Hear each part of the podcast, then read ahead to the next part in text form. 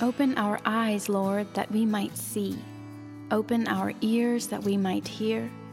Open our mind and our heart that we might understand, so that we will turn to you and live. Well, that final uh, line in Rachel's poem, Love Beginning Its Long Descent, that's exactly where we are today.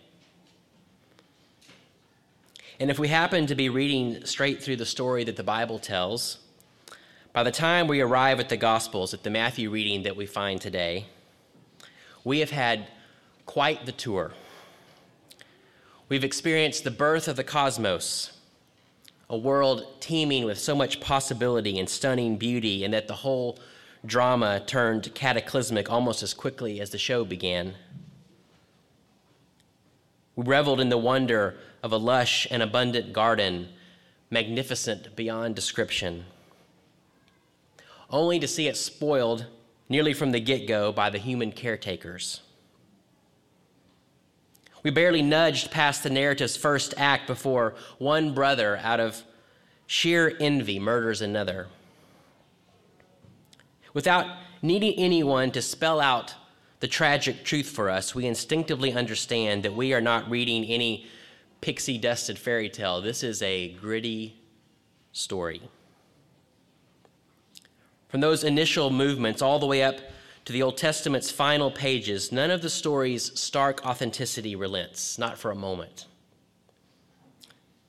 The entire time, we've been neck deep in this truthful, harrowing, hopeful, desolate narrative recounting how a world drenched with so much goodness, continues to writhe in desperation for God's rescue.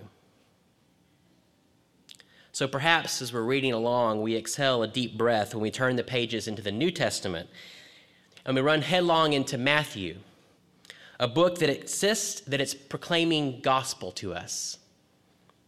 And this word gospel blazes like neon letters in midnight because gospel means good news. And if we ever needed good news, it's now.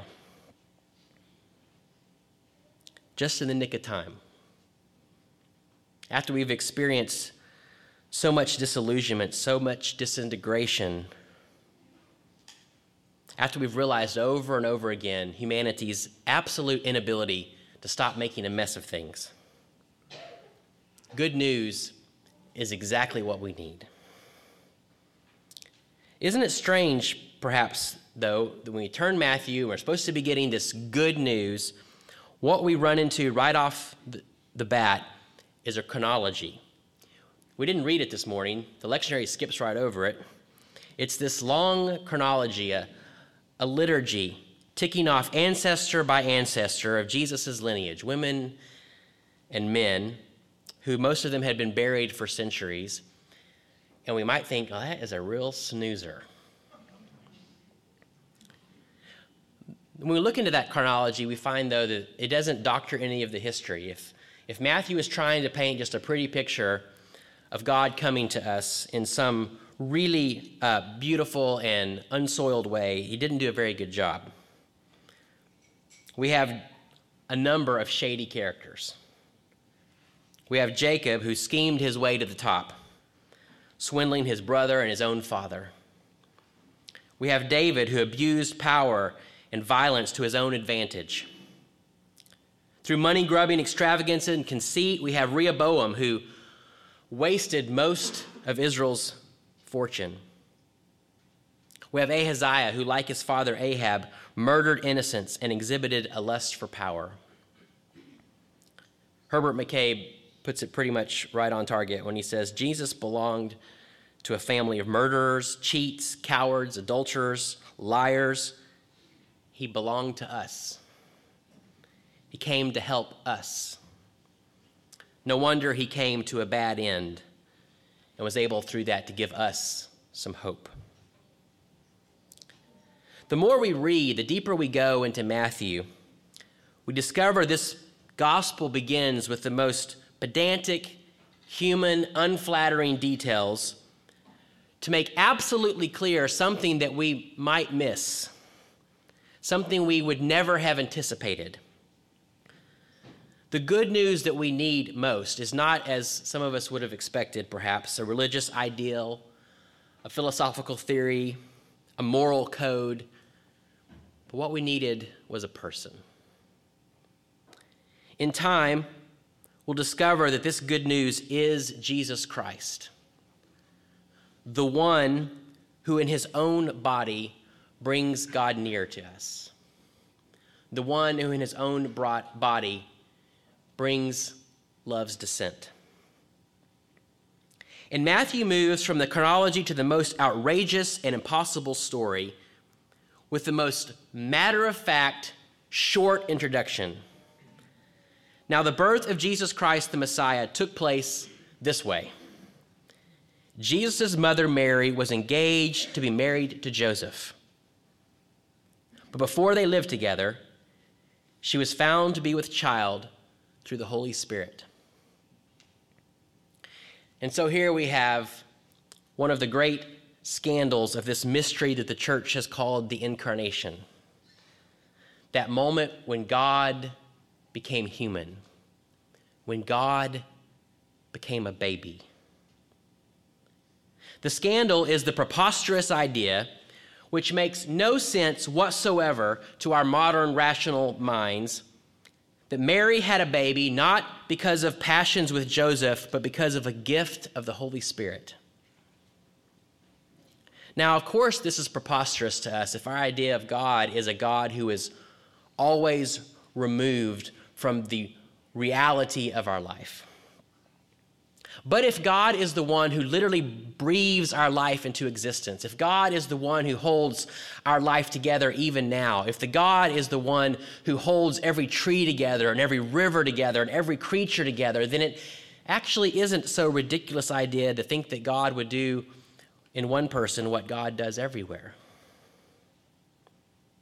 It's foolish, actually, to try to finally, rationally argue in some kind of airtight way for God. For God's arrival in Jesus, for God's arrival in the church, for God's arrival in us, for God's arrival in our sister or our brother. The two councils that clarified for the church who exactly Jesus was was the Nicene and the Chalcedon councils. And they clarified for us that Jesus was both fully God and fully human. And over the years, it seems like these councils have gotten a little bit of a bad rap. We kind of started to view them as these stuffy theologians arguing minutiae, looking down some stifling, drab, unimaginative way of understanding God as both human and divine. As if they just flattened everything out and handed us some wooden, antiquated language that's entirely out of date. I think, though, that it's actually just the opposite. Those early Christians gathered to bear witness to a profound, explosive, and mysterious fact. Stanley Hauerwas says that Nicaea and Chalcedon do not explain the Trinity and incarnation, but rather they teach us how to speak of the mystery of God without explanation.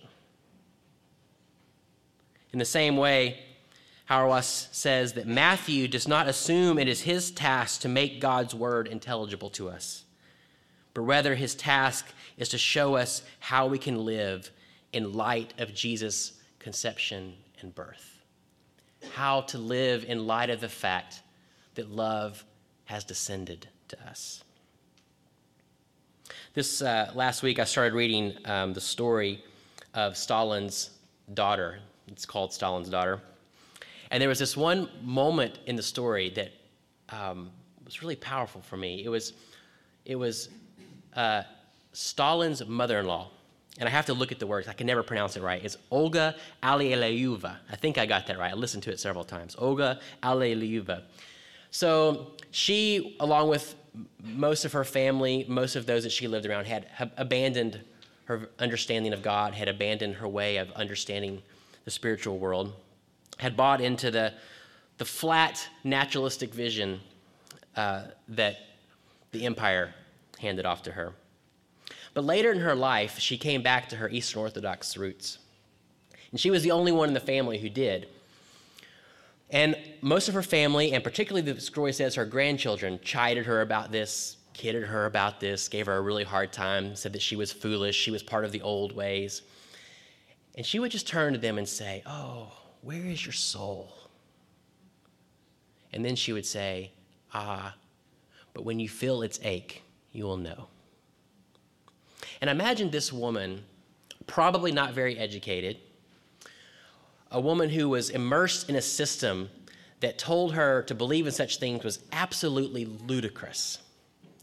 And yet she had this childhood and this faith, if you're familiar with, with, Eastern Orthodoxy, that would have very much taught her from the very beginning. She would have grown up with the depth of an understanding that God is in the world all around her in every tree, in the ground that she walks on, in the, in the love that she felt for her family, and the things that she enjoyed, and the beauties. And that at some point, the aches of her heart and the beauty that she experienced would not allow her to relinquish what her deep hope was. And so she didn't really have a great rational argument, but what she could say is, I felt the ache. I think she would also say, knowing a little bit of her story, I have felt the beauty. It is that deep ache that we have to pay attention to, that longing that will not be quenched for love to descend, that longing that we hate so much and resist so much, and that turns us cynical often as we try to, so hard to kill it or make it go away.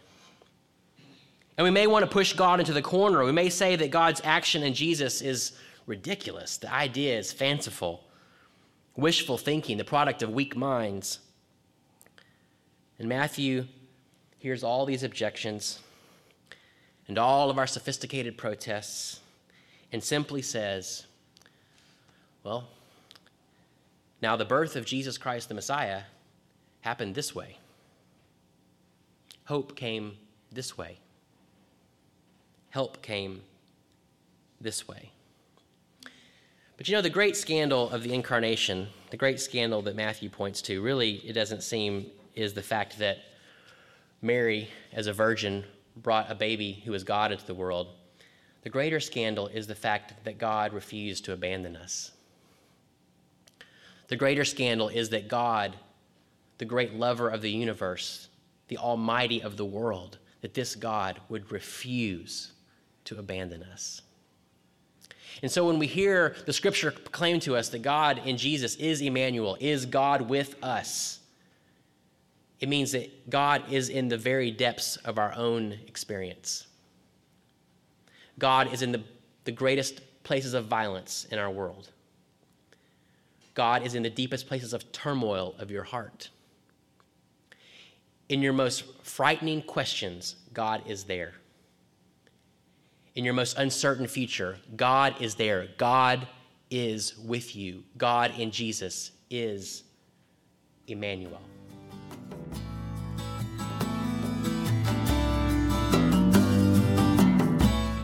The Lord bless you and keep you. The Lord make his face to shine upon you and be gracious to you. The Lord lift up his countenance upon you and give you peace.